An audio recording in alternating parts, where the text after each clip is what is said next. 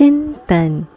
चिंतन कार्यक्रम के सभी श्रोताओं का मैं रचना मुकेश हार्दिक अभिनंदन करती हूँ। सुप्रभात। एक बार एक सेठ ने भगवान बुद्ध से पूछा, भगवान, मैं प्रतिदिन आपके प्रवचन सुनने के लिए इतनी दूर से आता हूँ, लेकिन मुझे अभी तक शांति नहीं मिली। मेरा मन पहले से भी ज़्यादा अशांत हो गया है।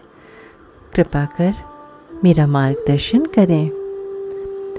भगवान बुद्ध ने उस सेठ को गौर से देखा और फिर पूछा, तुम कहाँ के रहने वाले हो? सेठ जी बोले, जी, मैं श्रावस्ती का रहने वाला हूँ और आपके बारे में बहुत चर्चा सुनने के बाद शांति की खोज में आपके प्रवचन सुनने प्रतिदिन यहाँ आता हूँ।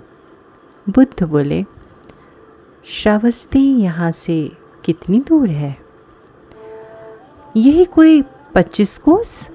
सेठ ने कहा। बुद्ध ने फिर पूछा, तुम श्रावस्ती से यहाँ कैसे आते हो? जी, मैं अपने घोड़े पर बैठकर आता हूँ। तुम्हें यहाँ तक आने में कितना समय लगता है? सेठ ने कहा, लगभग दो घंटे। इसके बाद बुद्ध ने आखिरी सवाल पूछा अगर मैं तुम्हारा घोड़ा अपने पास रख लूँ और तुम्हारे दोनों पैर एक रस्सी से बाँध दूँ, तो क्या तुम बैठे बैठे श्रावस्ती पहुँच सकते हो? सेठ ने आश्चर्य से कहा ऐसा कैसे संभव हो सकता है भगवान? श्रावस्ती पहुँचने के लिए मुझे चलना पड़ेगा। बिना चले मैं कैसे पहुँच सकता हूँ भला? बुद्ध ने कहा, ठीक कहा तुमने। लक्ष्य तक पहुँचने के लिए चलना ज़रूरी है। बिना चले हम कहीं भी नहीं पहुँच सकते। तुम प्रतिदिन मेरा प्रवचन सुनने के लिए सिर्फ़ इसलिए आ रहे हो ताकि तुम्हारे मन को शांति मिल सके। इस समय तुम्हारा लक्ष्य शांति पाना है। इसके लिए तुम्हें मेरे द्वारा बताई गई बातों को अपने जीवन में उतारना होगा। सिर्फ़ सुन लेने मात्र से कुछ नहीं होने वाला। मेरे द्वारा बताए गए मार्ग पर चलना पड़ेगा। मेरे द्वारा बताए गए मार्ग पर चलने के लिए तुम्हें झूठ और दिखावे की ज़िंदगी से ऊपर उठते हुए सच्चे मन से ज़रूरतमंद लोगों की सहायता करनी होगी।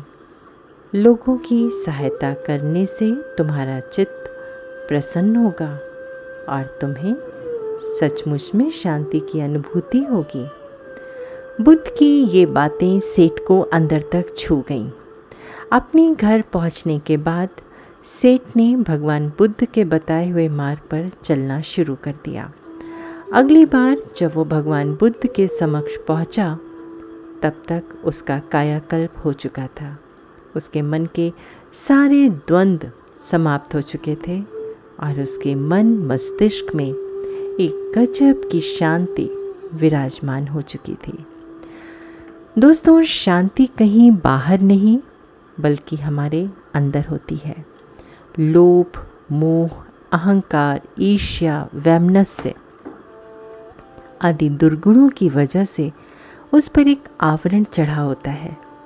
जैसे ही हम अपने इन दुर्गुणों को ख़त्म करना शुरू करते हैं, ये आवरण हट जाता है और हमें शांति की अनुभूति होने लगती है। शांति कहीं तीर्थ यात्रा में नहीं, बल्कि ज़रूरतमंद लोगों की सहायता करने में है। चिंतन ज़रूर करिएगा। आपका दिन शुभ एवं मंगलमय हो।